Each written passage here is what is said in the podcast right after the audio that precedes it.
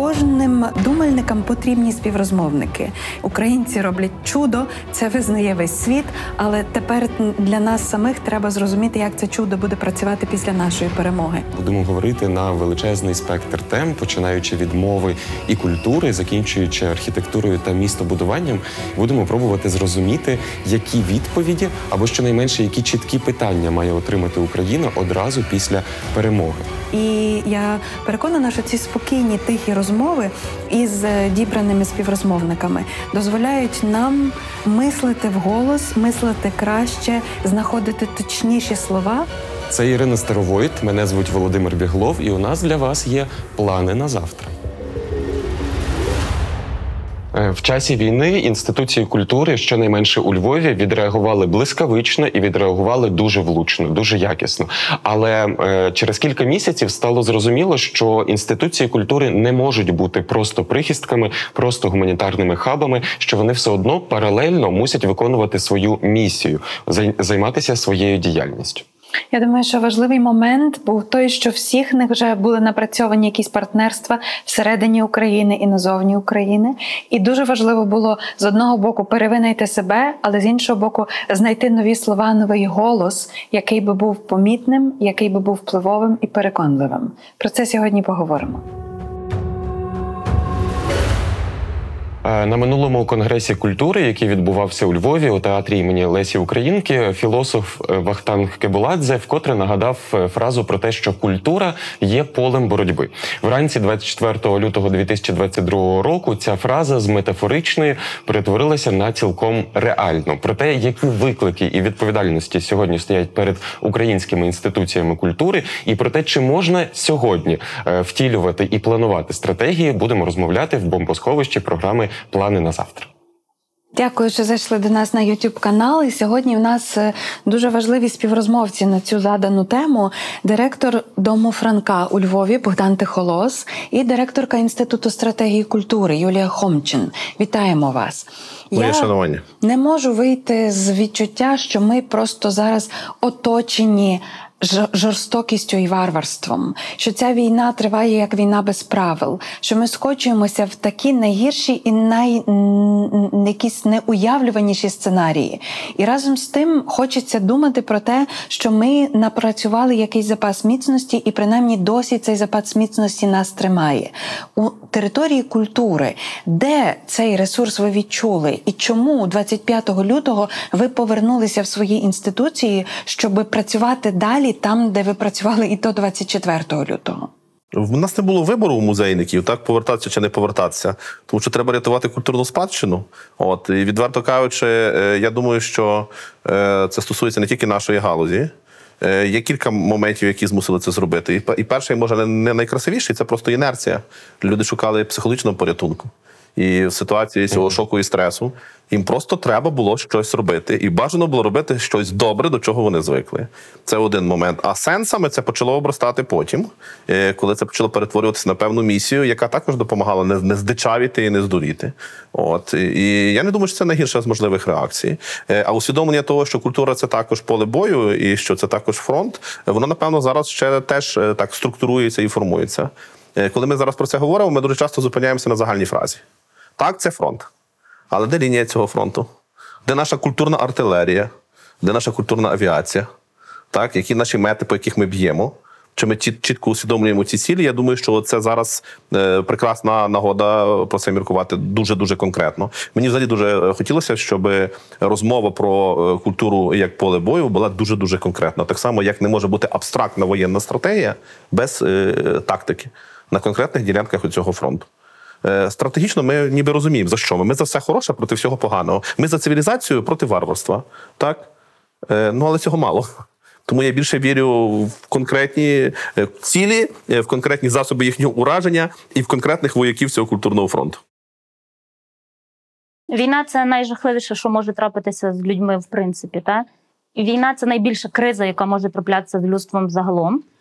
І війна сталася з нами. Ми, як інституція, ми молода інституція. Нам три з половиною роки. Ми міська інституція.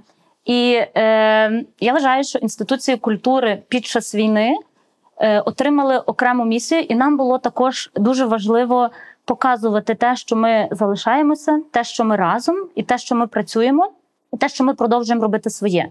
От для мене особисто, коли почалася війна, питання там виїзду, не виїзду взагалі не стояло. У мене було чітке розуміння, що у мене, окрім моїх найближчих людей, є інші люди і є персональна відповідальність, і мені треба бути з ними. І до слова, е, за 6 місяців, практично, от на День Незалежності, ми будемо мати півроку е, повномасштабної війни.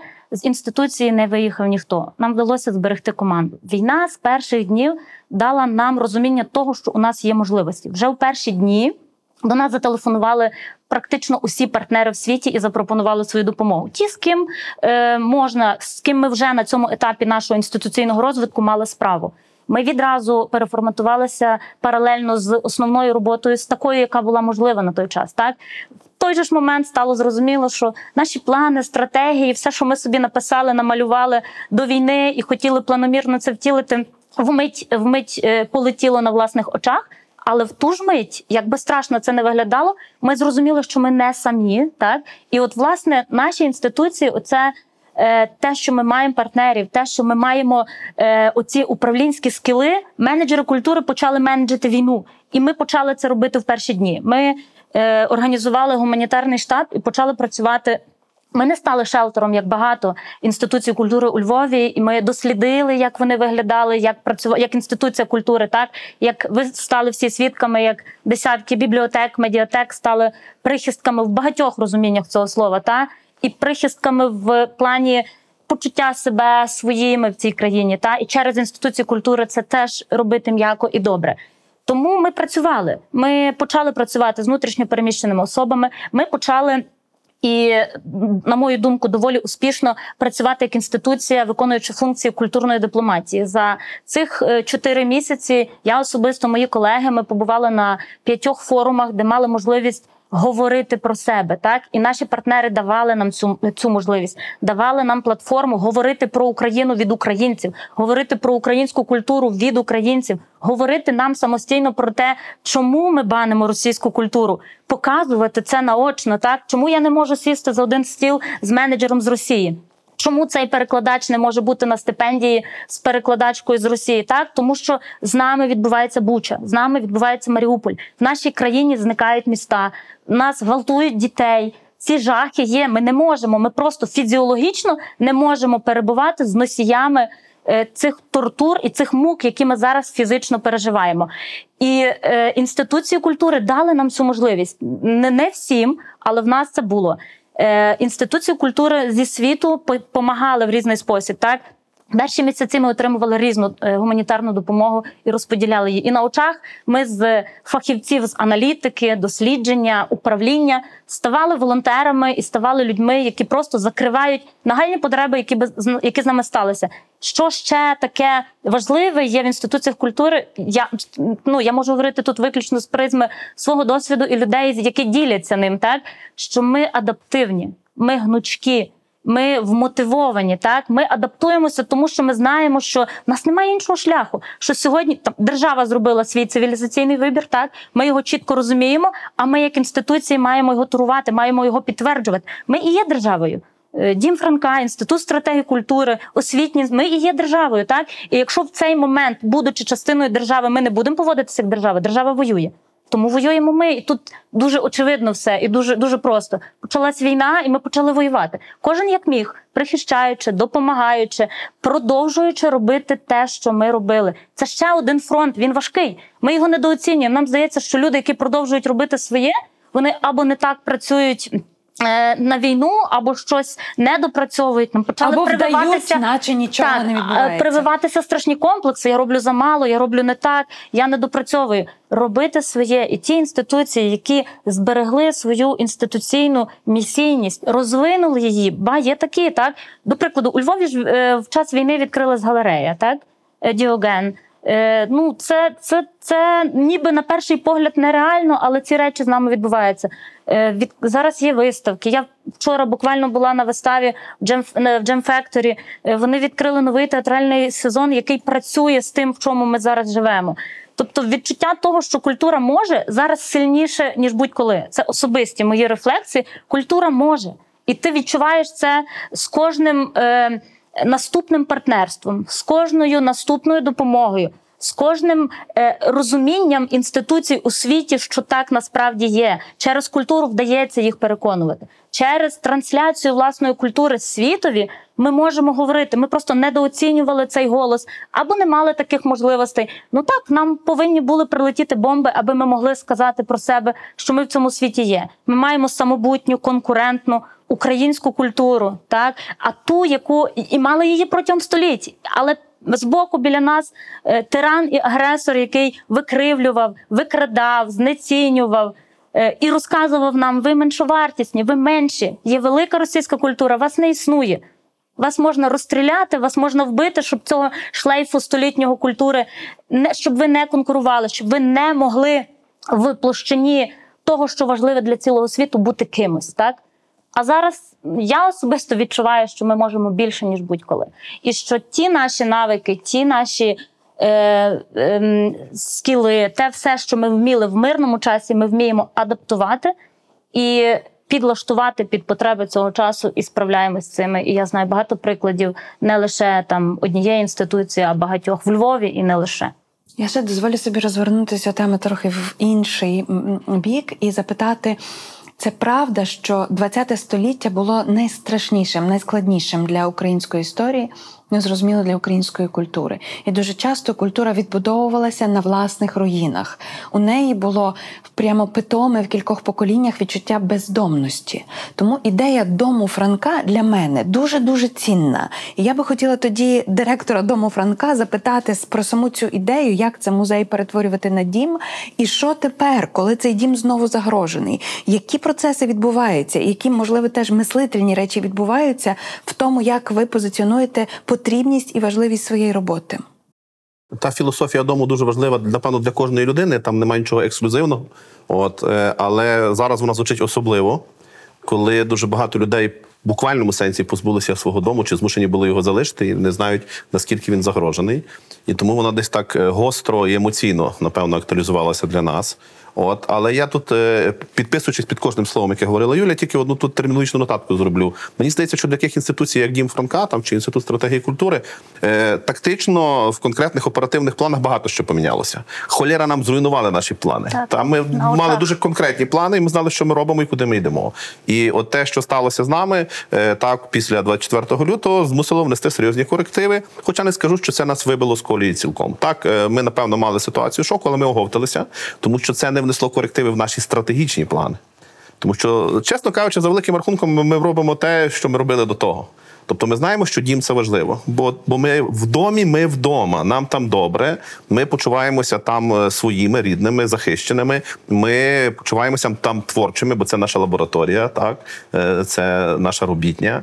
Е, І ми розуміємо, що ми маємо його охороняти, плекати, плекати сад довкола нього, плекати ті культурні цінності, які в ньому зберігаються. Це, врешті, є місія музеїв, насправді, але при цьому тримати двері відкритими. Тобто, це не означає, що ми замкнули всі брами і оточили там е, музей у нашому конкретному випадку е, там е, якимись редутами. Так, охорону ми зміцнили. Так, все гаразд. Навіть на певний час у нас активно функціонувало добровольче формування. Імені Петра Франка, першого директора музею, вояка. От але ми розуміємо, що місія музею в сучасному світі, як і інших культурних інститутів, це відкривати обійми, приймати тих людей, які нас потребують, формувати майданчики для діалогу е, і е, розуміти, що наш дім це не тільки вілла Івана Франка. І це наш цивілізаційний дім. Україна це дім, так Е, Європа це дім. Врешті світ це дім, планета це дім. Насправді, якщо ми стаємо е, варварами, вандалами, які руйнують цей дім, які вибивають шибки, е, які вбивають, які нищать, які недбало ставляться до довкілля і так далі. Це можна продовжити. Це ширша проблема, не тільки воєнна загроза. Ну тоді ми ж розуміємо, що в нас просто не буде дому. От тому я б сказав, що культура це альтернатива цій бездомності, це спосіб протистояти їй. І спосіб, е, попри все, всупереч е, тому, що ентропія взагалі в цьому світі все нищить.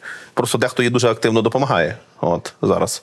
Е, Так, спосіб творити і будувати. Я думаю, що головний ресурс в цьому дуже простий і очевидний. Це просто люди.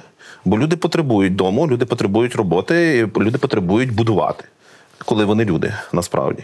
От е, і якщо е, вони мають те місце чи ті місця, місця сили, як ми позиціонуємо Діму Франка, де вони це роблять особливо натхненно і роблять це разом, бо там є не тільки мешканці цього дому, там є спільнота, яка формується довкола них. От е, то у нас дуже високі, високі шанси. Розумієте, відверто кажучи, людство не мусило б існувати на цій планеті. І взагалі життя це щось таке контрадікціо ін ад'єкто. Ну, ну біосу не має бути, так, все має розчинитися і стертися, але воно є. Так, ми активно займаємося фотосинтезом і репродукцією, розмножуємося, залюднюємо цей світ і, і будуємо доми, і камінь ставимо на камінь, а цеглу на цеглу, і формується якась споруда. Насправді, Е, значить, в цьому є великий сенс. Це не має бути сенс, який ми формулюємо якось універсально. І тому я не думаю, що нам треба запропонувати зараз у цій ситуації якісь нові формули. Я не чекаю. Я не, не чекаю, що зараз е, під е, вогнем і залізом викується якась нова формула ідентичності, яку ми конче маємо прописати в нових стратегіях. Так? Я інколи боюся цих галасливих стратегій, у яких багато фразеології. Я більше вірю в конкретні справи. Так, мені е, поняття дім вистачає для того, щоб будувати. От. І я думаю, що для е, більшості тих, хто поруч зі мною, цього також дуже дуже досить, щоб конкретно взяти і підлити дерево, наприклад. От, або зробити нову виставку, на яку прийдуть. От подивіться, е, прекрасна річ, виставка Марії Примаченко у Національному музеї, на яку стоять черги сьогодні. Ми ж розуміємо, що більшість українських музеїв сьогодні вони позбавлені можливості презентувати свої колекції через експозиції з міркувань безпеки, і це правильно. Але вони не дрімають, вони роблять нові виставкові проєкти. Який запит? От Е, в нас поруч із музеєм розташовані, е, розташовані, е, розташоване містечко тимчасове у Стрийському парку. Та це наші найліпші друзі тепер, які до нас ходять на всі події буквально. От що б ми не робили, їх все цікавить насправді. І ми відчуваємо, як під час кожної розмови ми будуємо цей спільний дім, який вже стає домом для них, для цих людей, які опинилися без власного дому, так, під е, тимчасовим дахом, е, але вони знаходять його тут. І їхній дім це наш дім, а наш дім це їхній дім. Так кується нова ідентичність без загальних красивих великих фраз. Ну, в будь-якому разі, е, звичайно, там твердиня культури це загальні красиві фрази, але стратегію можна сприймати і з іншого боку, як там план дій. Так, от ти, Ну, ти сам сказав, так. що тактично можливо щось не, не вдається, але стратегічно потрібно діяти далі. Мені дуже сподобалося. Я е, за це зачеплюся про е, те, що ми маємо мати конкретні цілі і знати, як по тих цілях вдарити. Е, Давайте їх назвемо. Причому мені здається, що тут ми можемо говорити не тільки про цілі на сході і півночі. Там я загалом би все обстрілював і палив Толстаєвських, але і про західні цілі, куди там стріляти і чим там стріляти. У мене є кілька версій. Я, я не скажу, що я прийшов з готовими відповідями. І взагалі я боюся людей з готовими відповідями, скажу чесно. Мені здається, що Путін це людина е, там однієї досить куценької книжки, у якій є там десяток готових відповідей, які він стосує до всього, що стосується е, цієї реальності, е, радше вигаданої у його випадку. Тому що вона не має прямої кореляції в усіх аспектах із нашою реальністю. От я, до речі, сподіваюся, що це головна причина його поразки і тих, хто вірить у цю його реальність. Тому що це нереальність, вона все одно розіб'ється. Е, наприклад, коли ми говоримо про нашу галузь, от е, сам міф про е, велику руську культуру, так, який потребує деконструкції критичної. Не просто палити Толстоєвських, це найпростіший шлях, насправді. Шлях ризикований, і е, наш шлях це точно не шлях культурного вандалізму. От е, я Було Та, взято в це, лапки. це дуже дуже дуже добре. Та дуже дякую. Але варто підкреслити ці лапки двома жирними лініями. Насправді, от е, ні, але ми повинні розумно, раціонально. Е, Рефлектуючи над цим, деконструювати цей міф і е, пояснювати не тільки самим собі. Нам уже, напевно, не треба цього пояснювати. Ми це вже дуже добре зрозуміли. От там ми читали Толстого і Достоєвського і всіх інших Толстоєвських, насправді. Але ми чудово розуміємо, що крім них є величезний простір світової культури, конкурентний простір. Раз. Друге, що міф про велику російську культуру це політичний міф. Який був інструменталізований, використовувався конкретно для того, щоб потім за е, Толстоєвськими приходили російські танки і забивали кілочки на наших городах, де ми садимо свою цибульку, умовно кажучи. При тому, що ця культура послуговувалася великими іменами, в реальному житті ці імена були підцензурні, е, Так. в- Всі вони жертви Російської під імперії. постійним стеженням, Так. так. і багато з них жертви тієї самої імперії, Так. яка е, долкувала і руйнувала інших. І ще один аспект. Дуже часто це культурні бренди, які дуже сильно роздуті, зокрема і через вливання великих грошей. Але коли ми е, почали б з'ясовувати їхні, їхню реальну запитаність в суспільстві, ну це ще велике питання. І Мені б цікава була статистика, як в бібліотеках Росії беруть читати книжки Толстого чи Достоєвського чи Пушкіна. Наскільки люди їх беруть з бібліотеки, щоб почитати? От хочу я Пушкіна, дайте мені Пушкіна. Не в тому Щось класі, коли по програмі, Так, так? не в тому класі. Щось я дуже сильно сумніваюся, що чутки про їхню велич е, не перебільшені. От ще один момент, Е, ще один міф: те, що культура може дозволити собі розкіш бути беззубою. От і е, просто собі. е, Бути таким собі прекрасним доважком до всього нашого іншого буття. Що, типу, це те, що ми потім споживаємо після кави. От ми поїли, це важливо. Так, потім ми випили кави, це теж добре. Це вже якийсь такий декор. А далі культура. Культурна Так, програма. Культурна програма. Далі культура, культура не може зводитись до культурної програми. І е, що е, міф про таку е, всесвітню гармонію в ноосфері культури. е, Що він живучий зараз. А е, я думаю, що це також той момент, коли ми розуміємо, що це зовсім не так. І коли ми говоримо зараз про наших е, партнерів західних, європейських, американських, багато з них виходять з цього міфу і ставляться до російської культури уже може не як до великої конче, а до, а до однієї з і не можуть нас зрозуміти, як ви намагаєтесь це викреслити. Саме тому, що вони вірять в цю ноосферу, де всі ідеї цілуються і обнімаються між собою. От, а так не є. Культура це конкурентний простір. Планета одна, і зберегти її це спільне завдання. Без сумніву. І тому універсальні цінності, універсальні ідеї існують. Але планета одна, людей багато і вони дуже різні. Народів Без багато сумніву. і вони дуже різні. Політиків багато і вони дуже різні. І в цій своїй конкуренції вони можуть бути чесні і нечесні. І іноді хтось із них може перетворюватись на загрозу для всього людства. Абсолютно, саме це ми зараз спостерігаємо насправді. І позиція е, багатьох російських більшості, абсолютної тотальної більшості російських діячів культури в цьому в цивілізаційному протистоянні чи протистоянні цивілізації і вандалізму, цивілізації і варварства, вона от очевидна. Тобто вони не грають вже за культуру. Це не культурна Її команда. немає. Її просто Її немає. Та виявилося, що це симулякр. Це надута бульбашка, яка трісла, яка луснула. Якщо не всі ще почули цей е, е, лункий лускіт цієї бульбашки, Хлопок. Ну, так, о, вибачте, прекрасно, так, хлопок. Так, то вони ще почують. Тому це те, з чим ми також маємо працювати. Далі е, ми маємо працювати з власним самосприйманням і з тим, як ми позиціонували власну культуру для себе самих, насправді. От Е, як продукт для домашнього вжитку, те, що цікаво тільки нам. Бо будьмо відверті, це для дуже багатьох споживачів е, працює. Типу, та ну наша музика класна, але це так для внутрішнього ринку. Наші книжки і письменники, так, це добре, та але ну може вони не цікаві світові. Так, ми маємо переходити до такої культурної наступальності, якщо хочете. І коли ми говоримо про культурну дипломатію, е, це сьогодні означає не тільки говорити про наші проблеми, про нашу е, сучасну ситуацію. Це означає, якщо хочете, активно нав'язувати свій культурний продукт. Я там кілька тижнів тому був в Берліні, зайшов е, в кілька книгарень і подивився, як німці, е, німецькі автори активно осмислюють нашу ситуацію. Вже накували книжок, вони їх вже продають. Вони стоять на поличках бестселерів. Вони починають активніше перекладати наших авторів. Це також добре. Але поки що нашої активної культурної пропозиції, рясної, щедрої, я не бачу. Мені здається, що це те, чого нам також бракує. От е, і е, те, з чим боротися найгірше, е, ну це оця, оце рабство в крові, яке є, яке може навіть не, не вдасться ніколи здолати остаточно. Тут ми говорили перед записом про це, так про цей постколоніальний синдром, який може навіки залишитися в генах. Але як кажуть, всієї горілки не вип'єш, але прагнути треба. Так, може, цілком не витравимо, але інакше ж який варіант? Ну, нема варіанту тоді. Тоді розбийся об стіну, так, якщо ти здався.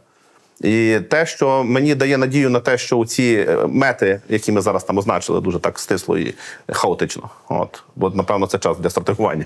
От е, що вони такі досяжні, е, це те, що а в нас немає іншого варіанту. От. І Для як- того, щоб залишитися бути? Додати єдине, Так. що можу абсолютно погоджуюсь зі всім, це те, що е, насправді м, за там 30 років незалежності ми. е, Багато чого не зробили, та Так. і це треба визнати. Ми не засвоїли багатьох уроків і культурі, зокрема. І зараз, коли все дуже так чітко проявляється, так ми маємо шанс наново щось зробити. От є відчуття того, що ми можемо зародитися наново. Ми можемо вичистити стайні. Так, ми маємо колосальний шанс робити і рубати так, як не мали його ніколи. Ми маємо більше можливостей бути безкомпромісними в цьому рубанні. Так, якщо ми завжди шукали якихось варіантів.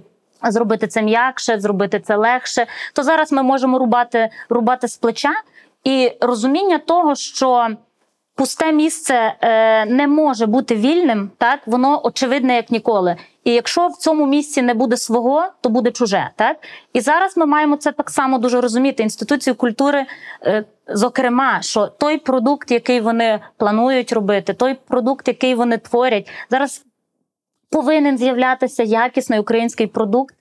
Щоб його не заповнив якийсь інший, так і доброго українського кіно різножанрового має бути багато, доброї української музики, виставок різних, слабших, гірших. От творити зараз так складно творити в умовах війни, але ми не маємо припиняти цього робити.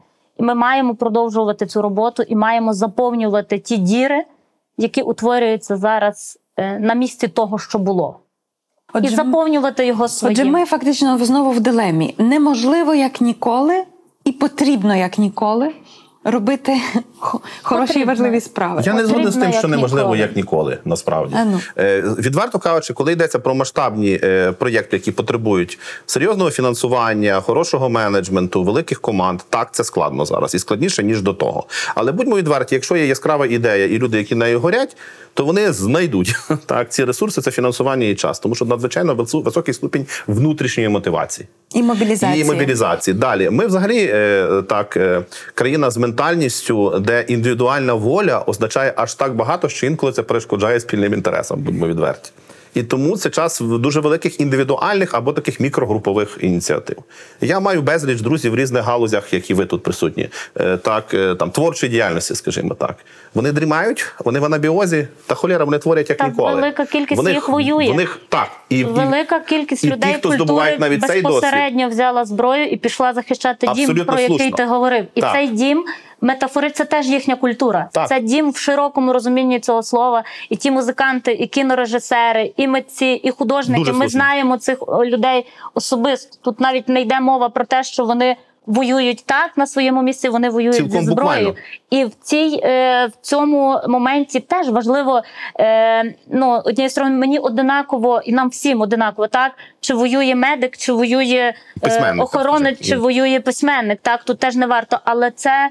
Дискусія, яка завжди точилася, чи люди культури мають бути на війні, чи те, що вони можуть робити своєю головою, чи своєю уявою, чи своїм креативом, є не для держави. Так, дискусія навколо сліпака, так постійно казали. Е, Він міг працювати і міг зробити для країни більше, але це був його персональний вибір. Він пішов захищати свій дім, той дім, який і був його культурою. Але до теми перепрошую, з- з- хотів завершити ось тих людей, які е, на в тилу і на війні, там діячі культури здобувають новий досвід, насправді, і цей досвід також кристалізується в творчі майбутнім проєкти. І він стане майбутньою так, основою для абсолютно, романів, для так. фільмів, для музики Він і так далі. Вона вже народиться, вже вже стає, А інколи так. деякі з тих нечисленних постів, коротких, лаконічних, які е, є народженими тою ситуацією, конкретною воєнною, від тих хлопців і дівчат, які там на передньому краї тримають оборону, вони варті багатьох романів. вже відверто кажу. Це вже і цей досвід, літератури. цей досвід, навіть я скажу так, навіть не стільки творчий досвід, скільки екзистенційний досвід. Не треба От. недооцінювати, що в соцмережах і всяких е, ютубах і так далі ми тримаємося за руки і ми Так. звіряємося. От я це так відчуваю. А ти що? От мені так здається, а тобі питання довіри. як? Правда, питання, Так. коли е, війну транслює людина, яку ти знаєш, людина з твого цеху, ти віриш їй значно більше, ніж політикам. Ти віриш їй значно більше, ніж офіційним трансляторам, аналітикам і тим, хто війну прогнозує. Коли напише тобі Вовкогон, чи Мирослав Откович, чи Олег Сенцов, чи хтось інший, так. Ти по-іншому на це реагуєш, ти віриш. Так. Власне, ти віриш. Ти віриш і, і, і не віриш одночасно, та, що це можливо. Що таке можливо? Водночас тут дуже важливо теж наголосити, що е, хто воює з обох сторін, так е, чи це, це найнижчий прошарок суспільства, як є в російському е, в російській ситуації, чи це найкращі люди, які є е, в нашій ситуації? Це мені здається, що на цьому теж треба наголосити. Е, е, Оля Пожаковська, яка була також у нашій студії, ми говорили про театр. Вона сказала таку фразу, що виживуть проєктні театри багато в чому, тому що це ті команди, які вміють працювати. Працювати. Якщо ми говоримо про культурні, е, вміють працювати, знаходити ресурси, швидко реалізовувати ідеї і так далі. Якщо ми говоримо про українські інституції культури, то я не можу не сказати, що звісно є десь бібліотека, яка перетворилась на медіатеку, є музей Франка, який став домом Франка, є новітні інституції, як інститут стратегії культури, але є дуже і дуже і дуже багато так званих бюджетних установ. І мені здається, що саме цим бюджетним після перемоги буде найважче, тому що культура це культурна програма після кави, і в бюджеті буде так само. Ми вже зараз маємо з зменшення фінансування українського культурного фонду. Як вирішувати цю ситуацію? Ну ви справитеся, я впевнений. Друже, ти запитав двох бюджетників, тому що наші інституції Прям частково такі фінансуються, частково фінансуються з бюджету. Ми, до речі, не відмовляємося.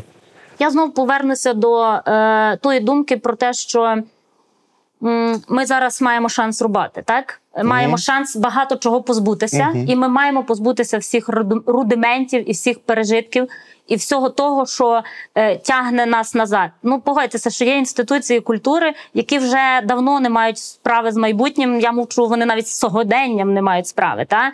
Е, наші спілки, так, спілки е, художників, письменників, музикантів, е, наші інститути заслужених народних і тих всіх інших. Це те, що я вважаю, що варто переглядати. Та? Моделі управління, старі, закостенілі, архаїчні моделі управління інституціями культури. Старі мережі інституцій культури, які себе не виправдовують. Держава пробувала реформувати народні доми. Ми пробуємо, до прикладу, в місті реформувати мережі бібліотек. Чи вдається, чи не вдається, чи можливо радянський механізм поставити на нові рейки? Я думаю, що ні. Я думаю, що ні. Ми очікуємо вже там, е, от ще це покоління, ще це покоління, а це не відбувається. І війна дасть нам шанс, дає нам шанс е, почати з нуля, так і багато чого можна буде позбутися. І коли е, до війни вважалося, що ну робота в бюджетній установі або бюджетна установа, ну це щось таке, довіри до них е, не так багато. Це там чиновники, які сидять на бюджетній голці, всяке таке, і в неї не дуже так. А зараз я чую від. Е, Людей, які працюють в культурі, ну вам добре, ви в бюджетній установі, ви захищені, ви маєте можливість вижити. Так у вас є якісь гарантії, база. Так, у вас це закрито. Ти не думаєш, де взяти зарплату людям, бо у вас на це є бюджет. Так, ситуація, от е, просто ви вивернулася. е, Вивернулася в іншу сторону, і оцей погляд на бюджетну, небюджетну, незалежну, дещо, дещо, дещо змінився. Е, ти починав про думку Олі. Я думаю, що взагалі інституції, якщо ми говоримо тут про інституції, це ну ними не народжується. Правда, інституція це не те, що ти поставив собі, е, зареєструвався, і, і чи ти громадська організація, чи ти бюджетна, чи ти приватна. Недостатньо просто з нею бути. Та це є шлях і це є процес. Інституційність це дорога, суб'єктність це дорога. До неї треба йти. Так і великою мірою інституції після війни це теж дорога. Не мус не маємо плекати ілюзій, що зараз закінчиться війна, і в нас отут понароджуються нові інституції. Я з ну так з е, невеликим таким поміркованим оптимізмом можу говорити про деякі інституції культури в Україні, за які зараз не соромно, та і за які ми всі можемо говорити, які пережили певні кризи. Але так з нами за останні десятиліття стався УКФ, стався Український інститут, стався інститут книги. Е, Проблемно, але є держкіно, є, є ці всі перетрубації, є ці всі турбулентності, але в нас зароджуються нові підходи до інституційної діяльності. Нехай це паростки, так але ми вже знаємо, що можна інакше. Що можна е, так, як був УКФ в апогеї свого розквіту, скільки УКФу три роки чи чотири. Але був період, коли це вже була інституція, яка запропонувала нову парадигму діяльності, нову систему координат, який вона Але існує. було кому яка- запропонувати так, і було ким яка працювати. запропонувала і яка в дуже швидкий термін показала, що це можливо. Ми все е, нарікали. В нас не можна так, в нас нема того, в нас нема сього. А тут ми зрозуміли, в нас є люди, в нас є компетенції. Ми здатні запропонувати правила, ми здатні дотримуватись правил. Ми можемо працювати в цій системі правил так, як спільнота. Е, е, УКФ зробив те, чого. Не зробило міністерство за майже 30 років. Так, от якою виглядає мережа дієвців культури, сформована в дуже органічний спосіб. Так ніхто їх не притягнув. Інституції це спільнототворчість. Так для чого інституція, якщо вона не, не творить навколо себе чогось? Ми інституції культури не герметичні, окрім можливо певних академічних. Вони потребують, а вони працюють для людей. Так і герметичність є великою проблемою. А тут інституція виконала е, величезну місію. Мережа е, цілої країни дієвців культури дуже органічно. Так з'явилось джерело, до якого прийшли інші люди, з'явились правила, з'явилась довіра, і, і це відбулося, так, але не вберегли, не вберегли, стався отакий момент. І зараз не я, коли дивлюся зараз на вже просто іншу проблему, зачеплю е, війна і УКФ, так. Е, Бюджет УКФ був, Богдане, може, поправиш мене, 595 мільйонів євро Приблизно на цей так, рік. Чи є ці Євро? гроші? Ні, Ой, гривень, гривень, гривень, вибачте, так. бо я проект Хотілося євро зараз помножити на 40, але роблю, то в так. мене просто та європейська так. Е, 595 мільйонів е, гривень, так? Чи це є гроші для е, країни зараз? В нас ми щоденно втрачаємо мільярди на війні, в нас щоденно вливають мільярди на війну, але під е, цим таким е, прикриттям ми мусимо віддати ці бюджети, бо ви не зможете втілити свої проекти. Це хибна думка. Ми можемо втілити. Я, от, наприклад, більше ніж певна, що е, е, е, сезон УКФ міг відбутися, так і ці невеликі кошти могли дати е, можливість е, діяти, адаптуватись. Можна було адаптувати програми так під реалії. Можна було зробити скільки митців, скільки креативного потенціалу виїхало з країни зараз, тому що не знайшли собі місця. Незалежний сектор, в принципі, ми зараз працюємо над проектом Український зріст, та, і один з блоків мали мати резиденції. Так? Е, Митців, які можуть поїхати на резиденції е, в Литву, зараз практично немає, бо 90% з них жінок, зокрема, є на резиденціях. Чи повертатимуться ці люди? Чи мала держава е, і інститути держави, інституції держави можливість врятувати цих людей, врятувати їхні ідеї, е, лишити їх тут і дати їм можливість? Е, Це так, я вголос, вголос собі говорю. Я думаю, що мала. Та і, і навіть на цьому етапі вона може це робити. Тому що чи повертатимуться наші митці в Україну після війни, це теж відкрите питання. Ну, я на це дивлюся таким чином, що, е, по-перше, треба дожити і перевинайти Україну, це найважливіше, але це буде робитись не тільки всередині України. І я вірю, і я бачу це, що за останні два десятиліття ми навчилися жити на дві країни. Тобто ми не можемо вже нікого на силу втримати тут, вони як повітряні змії, але з іншого боку, всі пам'ятають, звідки вилетів цей повітряний змій. І зараз бути українським митцем це зовсім інше, ніж було 20 років тому. Тобто, насправді це величезна перевага зараз, і це предмет гордості також. І ми всі попрацювали для того, щоб це так було. І відповідальності також. Е, Я тут кілька реплік докинув того, що говорила Юля. Загалом слушно, все слушно. Е, Тільки мені здається, що тут не варто демонізувати ані бюджетників, ані там незалежний сектор, тому що маємо дві протилежні е, з цього приводу тенденції. Так, типу, все бюджетне це зло. Так, його треба позбути як якусь там е, совкову е, таку атавістичну конструкцію і викреслити. Насправді це не так. І в будь-якій інфраструктурі будь-якої культури е, ми маємо ті сфери, які потребують е, бюджетного фінансування. І коли говорити, наприклад, про охорону культурної спадщини, про реставрацію там об'єктів національного значення чи там світового значення, ніде це не відбувається тільки на засадах там фінансування з позабюджетних джерел. Е, так, е, проблема не в самому бюджетуванні, так яке буває дуже різним і з різних джерел. І напевно, жодна успішна бюджетна е, культурна інституція е, не жила за рахунок бюджету самого насправді. Наприклад, Тобто це ваші. зрозуміло. Так, Так і ми дедалі більше прагнули до того, щоб більша частка нашого фінансування Програмна походила майже так і вся не на те, що говорила залучених Пожаковська про те, що е, виживуть ті інституції, які розуміють, що таке проєктна діяльність, це також слушно. От інша річ, що держава не може зняти з себе відповідальність за ось ту інфраструктуру культурну, за охорону, передусім культурної спадщини, культурних цінностей, яку інакше не, не, не, ну, не, не зробиш. Простий приклад, коли йдеться про евакуацію культурних цінностей, вона за законом просто не може відбуватися без координації з державою. Але коли держава тільки скаже, добре, везіть, так цього недостатньо, тому що потрібен транспорт, логістика, охорона і так далі. От Е, водночас ставлення до незалежного сектору, як до такої великої вселенської асоціації перелітних метеликів, які полетіли собі у вирі і невідомо чи вернуться, я думаю, також дуже спрощених. Е, Незалежний сектор це організації, це, це спільноти, це мережі, це люди, які гуртуються, і яким разом робити вдається краще ніж поодинці. І ми, я думаю, впродовж останніх, навіть може навіть не 10, а 5 років останніх, побачили, як незалежний Це сектор працює. міцніє, як він кооперує, колаборує із е, іншими інституціями. І більшість наших проєктів успішних там останніх років це проєкти, де я не питав, ти громадська організація у нас чи бюджетна структура. Я бачив перед, Можеш перед собою можеш, людиною, у якої горіли очі, яка мала якусь ідею, і водночас була достатньо реалістична, щоб вміти її зреалізувати. І, можливо, деку якусь хмарку треба було трошки посадити на якийсь ґрунт, е, вкоренити, щоб вона проросла. Тому е, мені здається, в нас почало формуватися здорове середовище. Це середовище сьогодні, звичайно, під впливом тих подій, які зараз сталися, воно е, реструктуризується, але воно не в стані деструкції.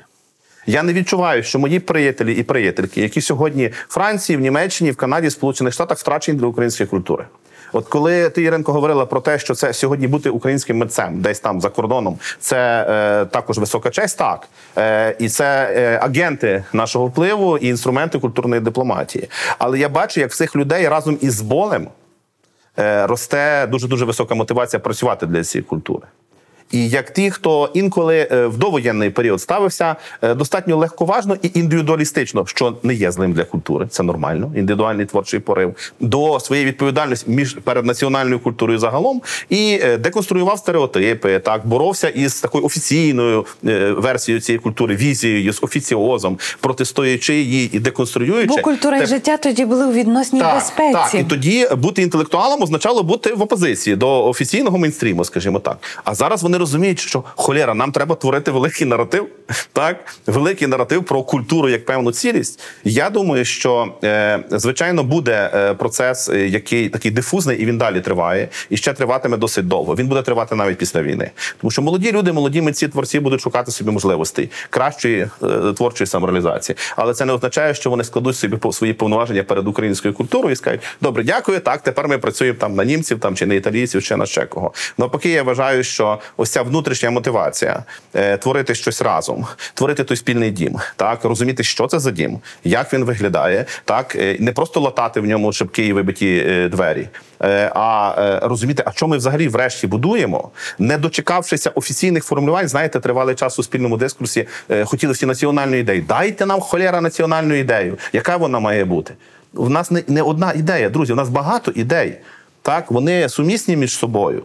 І ми, напевно, тим цікаві. Я думаю, що ми шокуємо е, е, як е, Європу, так, так і Росію. І навіть тим, що у самих себе. і самих себе. В в тим, що в нас такий невичерпний потенціал цих ідей, ми готові платити своїм життям за їхню реалізацію.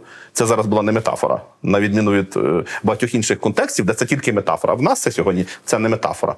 Коли там е, режисер Сінцов е, зараз там на передньому краї пише свої жорсткі пости, ми не шукаємо там метафор.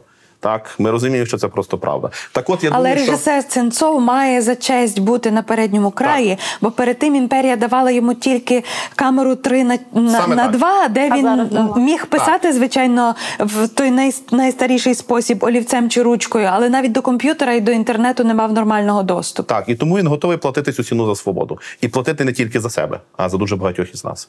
Коротше, в цей потенціал внутрішньої мотивації, екзистенційної напруги, яка обов'язково дасть е, культурний вибух, я дуже дуже сильно вірю.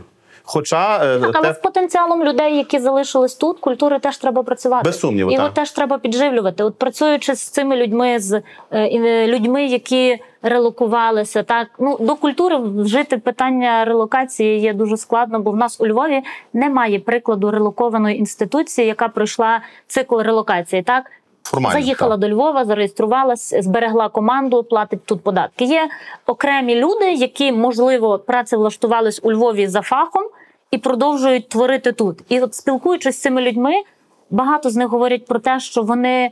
Е, мають пропозиції виїжджати, але для них важливо лишатися тут. Важливо лишитися в Україні і творити в Україні.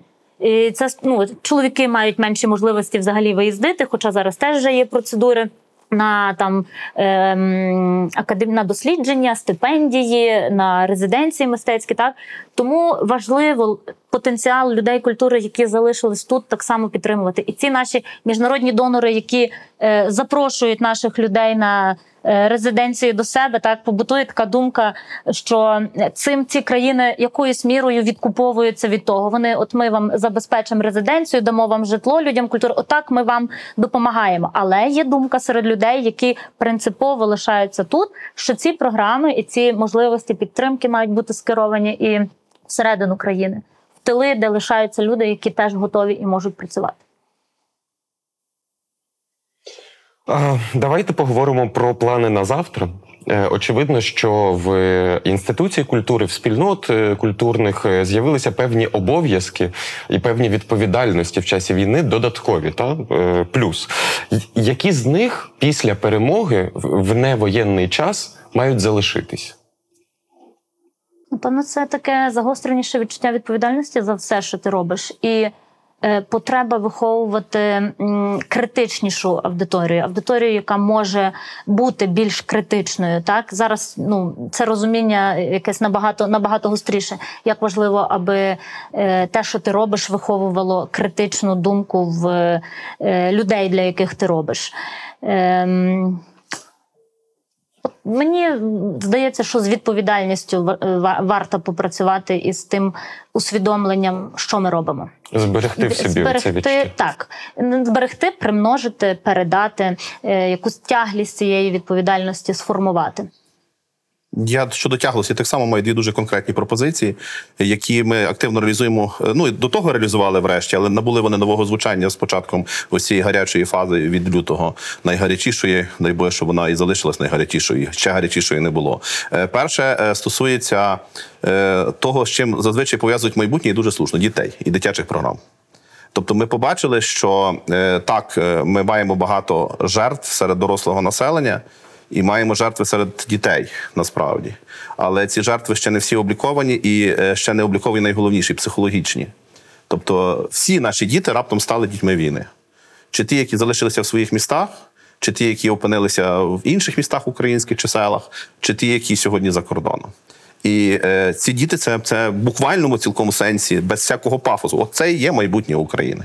Якщо ці діти залишаться українцями, якщо вони відчують цей зв'язок, відчують цю внутрішню потребу, то вони незалежно від того, чи вони фізично приїдуть назад до свого рідного там Маріуполя там чи до Ірпеня, чи будуть там професорами е, відні чи підприємцями в Нью-Йорку, так вони будуть не втрачені для України, вони будуть на неї працювати. Я хочу тільки Будь ласка. нагадати, що шістдесятники це діти війни. Так, так, це надзвичайно важлива генерація, тому що цей досвід, який вони сьогодні переживають, він обов'язково позначиться на формуванні їхньому світогляді, світогляду і життєвої позиції. Це формативний досвід.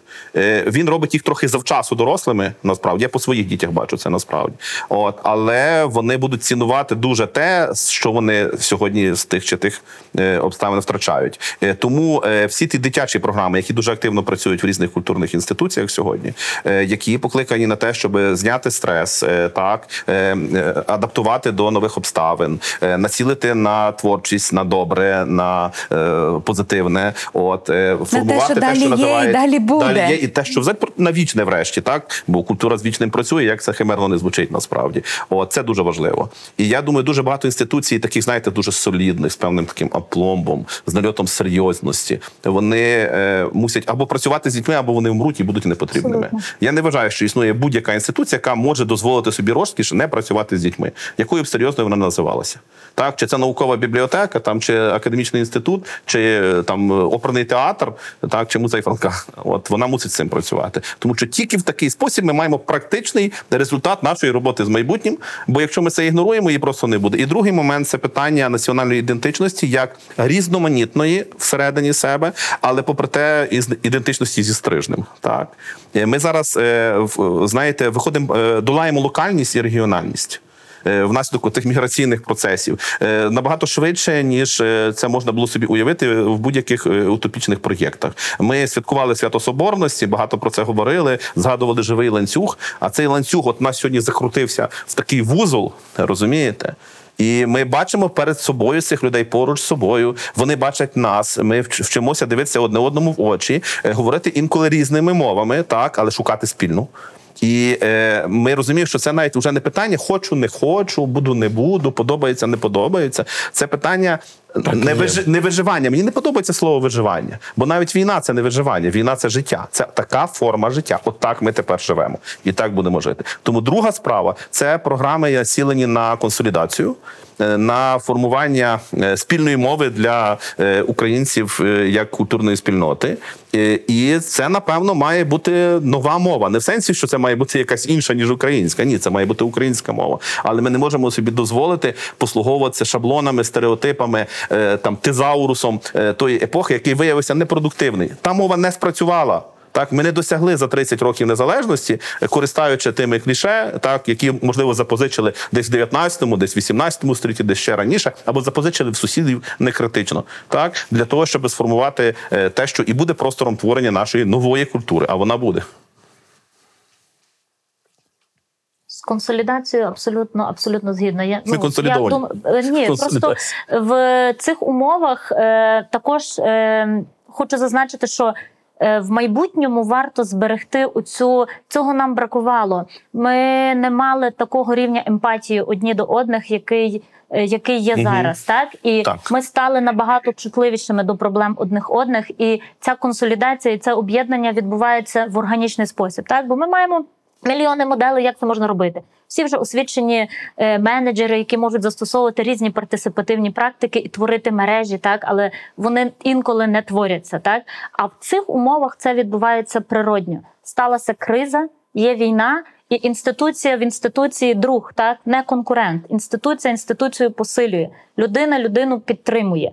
І оцю здатність підтримати один одного, відчути один одного, зберегти один одного у фізичному плані, так це теж варто лишити з собою в майбутньому і розвивати, так як ти кажеш, і е, плекати, і робити нас всіх разом стійкішими, життєстійкішими, робити наш хребет такий, який може давати, давати відсіч. Так? Бо ми всі її зараз даємо, так?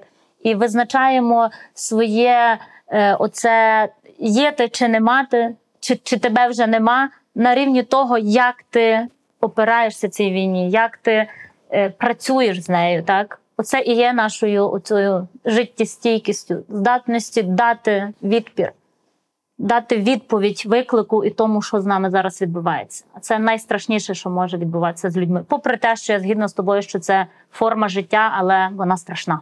Бо ну, це відчувається. От я, наприклад, я думаю, Богдане, ви всі відчуваєте, що ми стали чуттєвішими. Ми стали закрили очі на деякі речі, які нас розділяли. От Я вірю, так. що це почалось не тепер. У мене, як і всіх, є недописані статті, недороблені проекти. І одна з тих недописаних статей перед великою війною вона стосувалася того, що українська література е, почала бути cruelty free. Вона віддалялася від жорстокості. Вона допомагала нам будувати суспільство без надмірної, без непотрібної е, жорстокості, булінгу, е, знущань і так далі. Чим була просочена радянська армія, радянська медицина, радянська, тобто нас багато радянська школа, так і так далі. І я вірю в те, що саме тому, що ми це встигли зробити ще до початку російської інвазії. Оця емпатія зараз вона є така глибока і вона є така, як би сказати, вона є частиною наших налаштувань. Ми готові приймати інакшість, але ми не готові приймати наруги. Ми не готові приймати насильство. У нас в команду Дому Франка зараз прийшло кілька зовсім молодих людей. і Я дуже тішуся. Один з них е, із Бахмута, так, е, так, інша з, Луганськ, з Луганська. От і я не відчуваю, що в нас якісь культурні бар'єри. Так, вони несуть якийсь новий досвід. Насправді, але цей досвід дуже цінний для нас. І Я тішуся, що це національний музей, так який обіймає не тільки там львівські та львівську регіональну ідентичність, там скажімо. От Е, і я думаю, що вона тільки міцнішатиме. Я скажу, знаєте, як от людина з тротуару, це просто кайфово зараз перебувати у Львові, Е, зустрічати таких різних людей. От справді, ці штучні мережування, які всі ми на своїх місцях пробували колись робити, вони ніщо у порівнянні з тим, коли ти просто знайомишся з людиною на каві і, і спілкуєшся на якісь е, звичні теми зовсім в інших е, категоріях. Це справді величезне Знаєш, я, щастя. я е, виросла в дзизі і відчувала, як можна бути, і маю такий, знаєш, живий кейс свій приватний того, як можна бути. Частиною спільноти, яку творила дзига, а потім вже продовжувати творити спільноту, яку вона е, продовжувала творити, і робила це в органічний спосіб. І Я просто розумію, що таке, коли спільнота твориться в органічний спосіб. Природній. До слова, ти згадала про дзигу. Е, Я думаю, треба згадати це ім'я, тому що це приклад, це е, те, від чого можна відштовхуватися. Дзига це якісь там 92 тисячні, та починає розкручуватися. І розкручують її люди, які, які на пустирищі. Та 92 тисячні не, не найбільш заможні часи для України загалом, для української е, культури, зокрема. І я думаю, що ці приклади цих людей, там Маркіян Йосипович Іващишин, Володка Кауфман, вони показують, що українці можуть, навіть коли здавалося б, нічого немає і немає від чого від чого відштовхнутися, можуть закручувати процеси і здійснювати величезні зміни. Але я не згідна, що нічого нема. Вони починали десь, ну може не було війни, але вони починали теж. Коли починалася революція, коли був оцей самий дух, коли відчувалася зміна, то оце давало ресурс. Тобто було більше, можливо, було менше ресурсів, але було головне. Була ідея. Можна підтримати Була ідея незгоду. Культура це також підтримувати незгоду. От я власне дуже підтримую це. Ми там спочатку говорили про відбудову на руїнах постійно. Так Е, мені здається, ми також трохи драматизуємо і міфологізуємо е, оці наші руїни. Холєра, в нас не руїни. Насправді ми маємо фундаменти, ми маємо підмурівки. Так нам інколи вибивають шибки у вікнах. І так у нас інколи є пробоїни в стінах, але це друзі ще не руїни. Насправді ми маємо міцний, міцний е, міцну конструкцію, так міцний скелет, міцний хребет. Е, Ми не починаємо з нуля. Нам постійно доводили, що друзі, та вас ніц нема. Так е, ви мусите все створити. Ми не творити з нуля. Ми маємо прекрасні традиції. Ми навчилися ставитися до них не як до якогось вівтаря культу. А як до творчого простору, з яким можна, Можна працювати, працювати. найцікавіші речі, напевно, то чи одні з найцікавіших в українському мистецтві в різних галузях е, постають саме із. Е, Свіжих, абсолютно оригінальних, інколи е, хуліганських інтерпретацій цих традицій. Тому я не думаю, що будь-хто здатен е, довести нашу культуру е, справді до стану там цілковитої, ціл- цілковитої руїни. Та ні. Е, Та сила, яка в ній є, дає нам підстави е, стверджувати, що, вибачте, е, скажу страшно і жорстко, нас можна всіх до одного знищити. Але те, що є у цих е, резервуарах нашої культури, це неможливо знищити. Воно все одно відродиться. Коротко додам. У нас була е, програма з Оксаною, якійсь дослідницею жіночої історії жінок в Гулагу. І ми власне говорили про те, що, що ж дозволило, коли в тебе ні держави, ні, ні- ти взагалі в, в- на засланні. Вона теж казала, що це традиційна культура. Це те, за що от можна зачепитись, коли вже здавалося б всіх. Немає. У Рея Бредбері 451 градус за Фаренгейтом є ця така напівапокаліптична сцена в кінці роману, де люди книжки, люди, які вивчили класику на пам'ять саме заради того, щоб її зберегти, вони сходяться і представляють один одного. Так вони не зналися до цього часу. І один там, наприклад, каже: Я Шекспір, король Лір, там, а інший каже, Я е, Сервантесовий Дон Кіхот. І от вони розуміють, що вони є цією живою бібліотекою. І я собі подумала: Україна завжди мала живу бібліотеку в тому сенсі, що наша традиційна культура великою мірою відбувалась в усному форматі. Це було усне передання, це були пісні, думи, е, це були е, не знаю, казки, приповідки. І це також був спосіб життя, святкування, зустрічання негоди, е, спосіб урядування, коли кожен четвертий рік є неврожайним, і ну інші проблеми, які трапляються, так і з усього цього знаходиться вихід. Тобто, це оце на справжній фольклор, оце є народне знання. Тобто, це є той, той, той, ну я не знаю, скаж- скажімо, та глибока криниця, той пласт, з якого ти можеш черпати, коли прийшли найгірші часи. І виявляється, що навіть зараз, коли прийшли найгірші часи, ми все ще можемо черпати з традиційної культури, але ми можемо також черпати із авангарду ХХ століття. Абсолютно можна нотатку на берегах щодо цієї ідеї живої бібліотеки. Я от собі подумав зараз, що в чому полягає відмінність е, тих трансформацій, які відбулися в українській культурі за цих три десятиліття, не в усьому вдалих так української незалежності, порівняно із е, от цією так званою, я не вмію це так красиво робити, як біглов, так великою російською культурою, руською культурою, чи як там вони себе е, позиціонують. Знаєте, а ми перестали ставитися до своїх класиків як до Толстоєвських. Е, За ці три десятиліття ми навчилися їх сприймати як е, наших співрозмовників, наших родичів, наших сусідів. І е, хіба вже в дуже, дуже погані. Е, Вчительки, так, в дуже поганих школах, так далі продовжують це робити. Ми навчилися з ними розмовляти. І е, вони є нашими сьогодні поруч з нами, і тому їх малюють на наших футболках і на е, плакатах, на постерах, е, не як класиків на п'єдесталах, Так, а як е, вояків, е, Соратників. як соратників, і все. От і саме тому це жива бібліотека, що ми з ними розмовляємо як живими співрозмовниками, і перестаємо. Ви, ви бачили, що зараз е, е, в воєнному контексті хтось десь почав починав прикриватися Шевченком як гаслом? Та ні. Такого немає. Там, до прикладу, один приклад. Не буду про Франка, бо це може бути довго. От ні. Я думаю, що це дуже велика наша перевага. Ми навчилися ставитися до нашої традиції і до нашої До культурної живої. спадщини як до живого простору експерименту. І саме в тому його сила.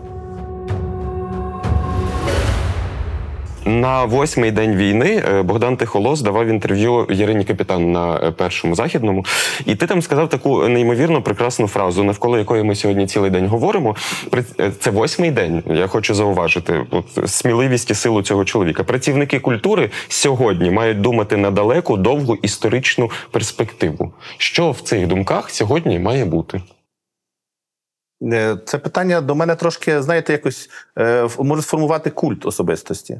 А його треба зразу деконструювати. Якщо чесно, я думаю, що це питання поставлено тільки переді мною, а взагалі е, перед практично всіма діячами культури, так чи тими, хто має таку необережність зараховувати себе до інтелектуалів, коли вони оговталися від е, шоку перших днів, і вони зрозуміли масштабність цієї ситуації.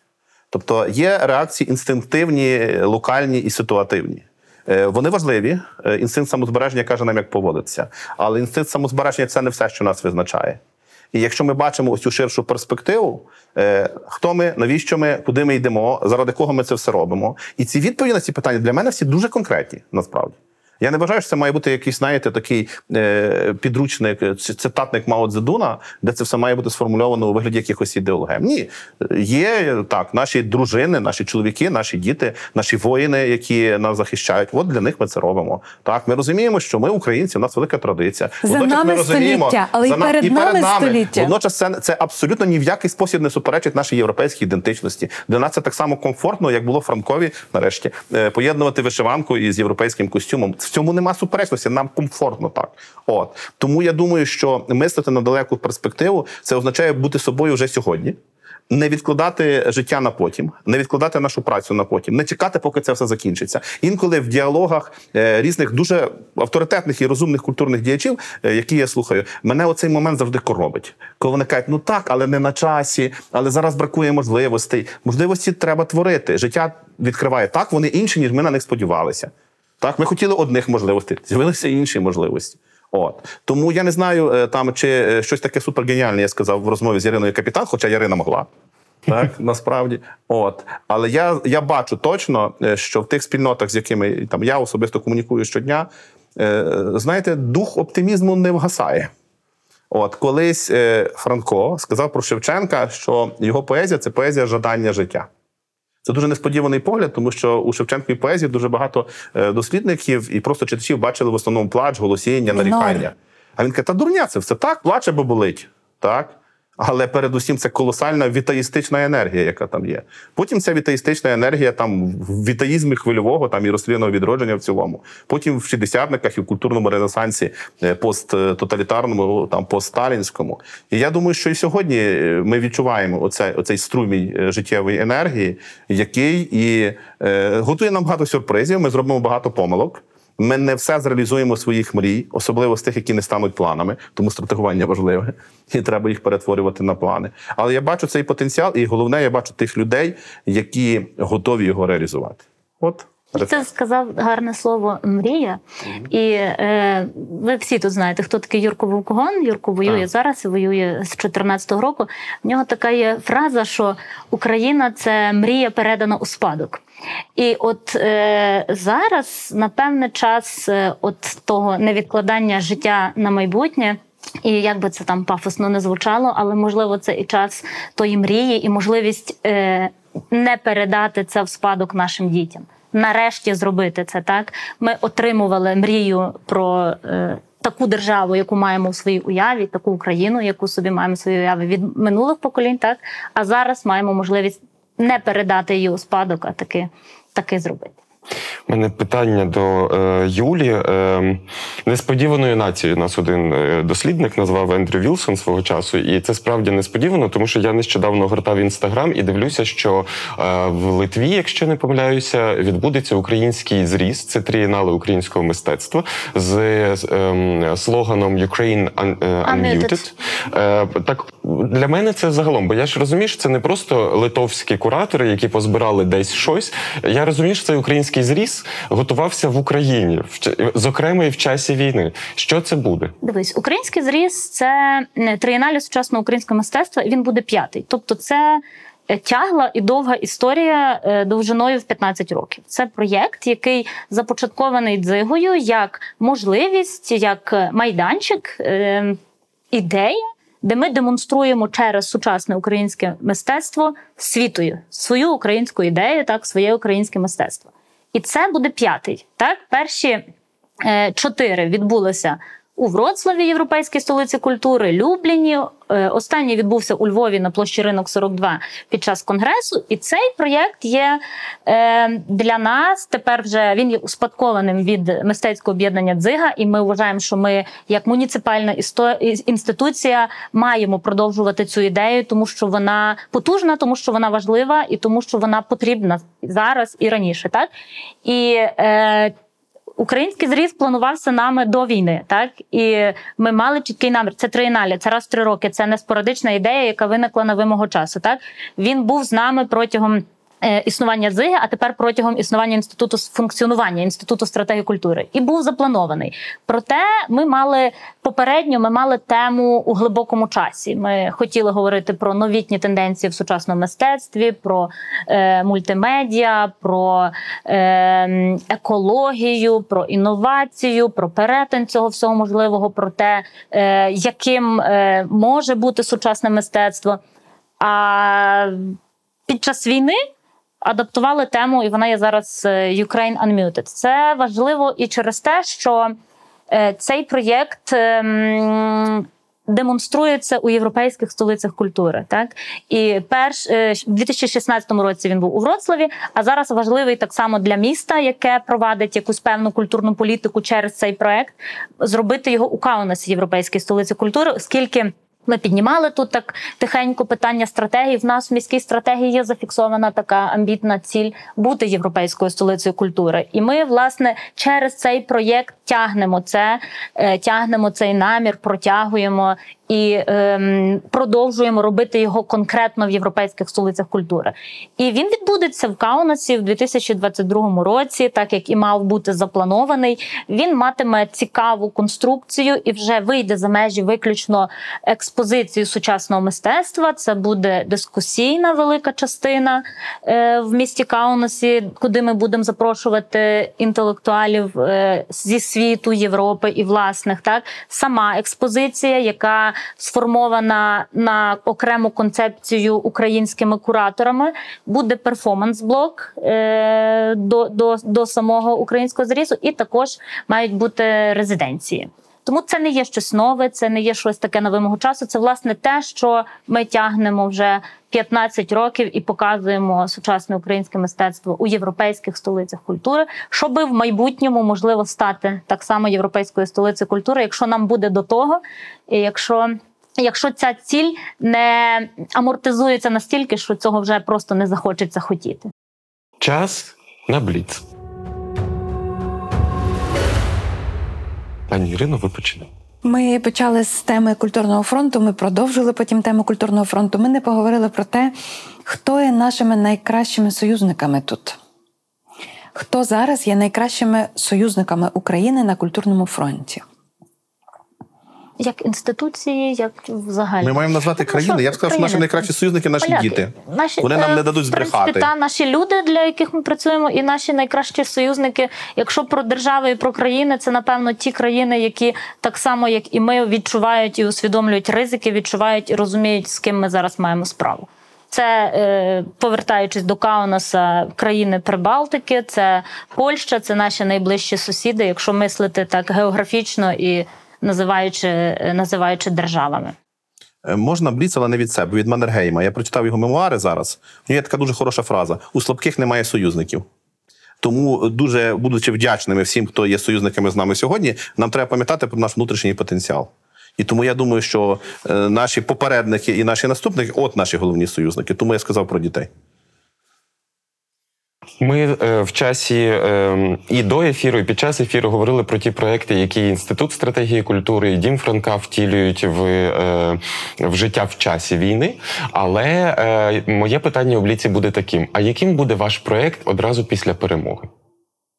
Що би хотілося? Я зробити? твердо знаю. Ми е, власне передбачливо демонтували стару експозицію у е, домі у Вєри, де хотіли зробити нову сучасну інтерактивну. І ми її таку круту придумали. Вона так нам страшно подобалася. Написали суперпроєктні заявки. Ми були вже впевнені, що от-от, і вона там до кінця 22-го року постане. Потім ми змушені були сховати все, що, що мали сховати в надійних місцях, і розуміємо, що зараз час радше для тимчасових таких виставкових проєктів, бо ми не можемо собі дозволити аж такі високі ризики. Тому першим ділом ми перетворимо дім увіри на дім муз. Так, і ці музи будуть, будуть, будуть дуже сучасними і молодими. Це точно те, що ми зробимо. Ну, нашим, певно, найбільшим проєктом буде те, що ми все ще будемо. Так, що інституція існуватиме і команда існуватиме. Е, Я не полишаю, і наша команда так само ілюзій, надій і сподівань на те, що у Львові запрацює муніципальний фонд культури. Він є створений. Так буквально перед війною мав бути оголошений конкурс на керівника фонду культури. І це наша, до речі, спільна справа. Інститут стратегії культури довів це до політики, до рішення, допровадив до е, рішення міської ради мати цю інституцію. Так, а от яким він має бути, як його ми навіть запропонували е, механізм, модель створення, так оцю всю всю весь інструментарій до того, щоб він був, але щоб він почав відбуватися і. е, Бути інституцією, то мусимо над цим попрацювати разом. І я думаю, що після війни фонд культури Львова мав би бути. Також є е, ідея, яка вже випущена в спільний простір, в спільний спільне думання. Це ідея резиденційного дому у Львові. І Львів має мати резиденційний дім, і вона теж дійшла вже до, до публічної комунікації ідеї, але не рухнулась далі. І я думаю, що над цим теж можна буде попрацювати разом. Ну і нова стратегія повоєнна або стратегія нового нових можливостей. Е, Я думаю, що це буде актуально як для країни, так для е, муніципалітетів, для міст, для великих малих громад. І тут важливо, я знаю, що є створена ця Національна рада е, відновлення країни, і там є блок культури. Але я не знаю, можливо, ви хтось мали справу, можливо, десь хтось був долучений до цього, але це знову. Е, Шлях насадження нам згори якихось програм, якихось стратегій, не пропрацьований знизу, ігнорувавши потреби, е, потреби в низах, потреби поза межами Києва. Так і важливо так само в новий спосіб е, синхронізовувати, інтегровувати державні політики культури з регіональними, так бачити одні одних і якось бути частиною великої якоїсь цілі, так якщо будуть такі державні програми. Тому е, проект майбутнього і після війни я думаю, що нова стратегія розвитку культури е, Львова по війні це теж те, чим ми всі мали би зайнятися. Багато роботи. Ми прямо занурені в інформаційні потоки. Ми розуміємо, скільки втрат, скільки руйнувань, скільки понівечених людських життів, покалічених тіл залишається в цій війні, і її масштаб жорстокості ну він справді неспівмірний співмірний століттям, в якому ми живемо. І у мене запитання: до цього всього мають доступ наші е, друзі, наші е, знайомі, наші партнери в інших частинах світу, переважно західного світу, з яким ми найбільше комунікуємо, і в який е, Україна власне успішно інтегрувалася останні три десятиріччя. Як вам здається, що залишається неперекладним? Що в цьому досвіді війни ми якось підшкірно знаємо, а вони не знають? Біль, оцей фізичний біль, і те, що ми відчуваємо по відношенню з е, те, що ми бачимо. По відношенню до наших втрат, оцей фізичний фізіологічний біль, який ми відчуваємо щодня з першого дня війни. Він може бути е, про нього можна написати, про нього можна зняти фільм, е, про нього можна заспівати, його можна перенести в якийсь проєкт, але його неможливо відчути, якщо це не відбувається з тобою. І дай Бог, щоб це не відбувалося е, з тими, з іншими. Згоден з Юлею, що цей біль повною мірою не можна передати і перекласти. Але я думаю, що якщо щось і здатне його артикулювати і е, бодай е, якоюсь мірою е, передати його глибину, то це культура і якісні культурні проєкти. Тому що якщо той фільм, про який власне Юля казала, чи та книжка будуть наскільки сильними, що будуть е, е, подібні до ефекту удару молота по голові, а так ми знаємо такі твори, культура здатна на це. Що вони про цей наш біль розкажуть, а розказувати про біль це означає розказувати про любов. Бо якщо не любиш, то не болить. От. І бо найбільше болить не за себе, врешті, а за тих, за кого любиш. Кого любиш. От е, то тоді ми не даремно робимо те, що ми робимо. От і тому я думаю, що зараз всі наші проєкти в цій конкретній ситуації мають розказувати про цей біль і про цю любов е, з тою силою, які гідні нашої любові і е, виростають із глибини нашого болю. Моє останнє запитання в бліці: чого українські інституції культури, а ми знаємо, що вони можуть, можуть навчити західний світ, західних колег? Е, За останні от три візити зараз е, за кордон от під час війни. Е, Мені на очах починають розвінчуватися комплекси меншовартості. Я не боюсь говорити про те, що вони в мене були і в нас були, так? І інституційні, і персональні. Ми завжди е, думали, що ми гірші, що ми можемо менше, що ми на щось неспроможні, що е, будь-який міжнародний проєкт за межами кордону це вже щось таке е, більше, а ми, а ми з боку менші. Е, Війна дала можливість е, розвінчати це, так і відчуваються е, компетенційні переваги, ідейні переваги, над конкурентні переваги, так що ми можемо пропонувати світу, і це відчуття зараз. ем, Зараз якесь сильніше. Ми можемо навчити світ і інституції культури, представників інституцій культури до е, може не навчити, але показати їм, якою може бути витривалість е, українських інституцій культури в найгірший час, який може відбуватися з людством. Ми можемо так само показати, як ми трансформовуємось і адаптовуємось. Гнучкість, так з однієї сторони, гнучкість можна е, транслювати як мінус, так.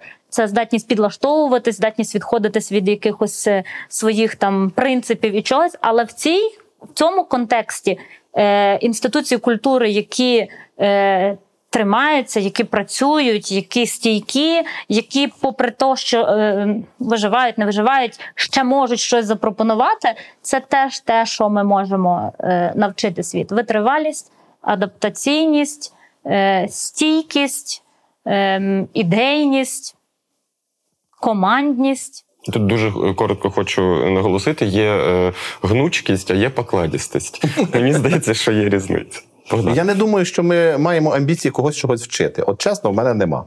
От є амбіція бути, просто бути і робити те, що маєш робити. По-моєму, світ в шоці. Він і так в шоці від того, що ми далі є. Так? Він не сподівався. Він думав, що ми дуже швидко зламаємося. Е, Це була б велика проблема, всі були б глибоко стурбовані і висловлювали б свої співчуття. А ми створили світові проблему тим, що ми вистояли. От е, тому не думаю, що позиція України і української культури це позиція якогось вселенського вчителя. Е, ми просто тим, що ми є тим, ким ми є за тих обставин, ми дивуємо, вражаємо, допікаємо. І це дуже великий шанс для того, щоб е, на повен голос розказати свою історію. І це буде нова історія, а не тільки та, яку ми вже пережили. Ми самі ще не знаємо, ми її тільки всі разом творимо. От. Але від того ще цікавіше. І буде їм наука. А то вже найси вчать, якщо хочуть. Е, Дякуємо дуже. Сьогодні про культуру, інституції культури і культурні стратегії у нашому бомбосховищі. Ми спілкувалися з Юлією Хомчин, з Богданом Тихолозом, Іриною Старовой та Володимиром Бігловим. Ми дуже просимо вас підписатися на наш канал, лайкнути це відео, прокоментувати його з будь-яким текстом і натиснути на дзвіночок. Дякуємо. Дякуємо за розмову. Дякуємо за спільну думу, бо це справді було воно. Це було дуже круто. Дуже е, в нас є різні досвіди, різних розмов. І я хочу вам сказати, що ми отримали велике задоволення. На кого культура націлена? На що вона може розраховувати? Який культурний фронт ми зараз тримаємо? Одним із підсумків нашої сьогоднішньої розмови ми тримаємо цей культурний фронт заради дітей. Вони є нашими головними союзниками. Ми тримаємо цей фронт заради дітей. Мені теж дуже сподобалася ця думка. Е, А водночас мені здається, що ще однією цінною думкою, яка дозволить тримати цей фронт ефективніше, є усвідомлення, яке дала нам сьогодні Юля Хомчин, про те, що ми намагаємося наздогнати тих, кого давно перегнали. Я думаю, в цьому наша велика сила.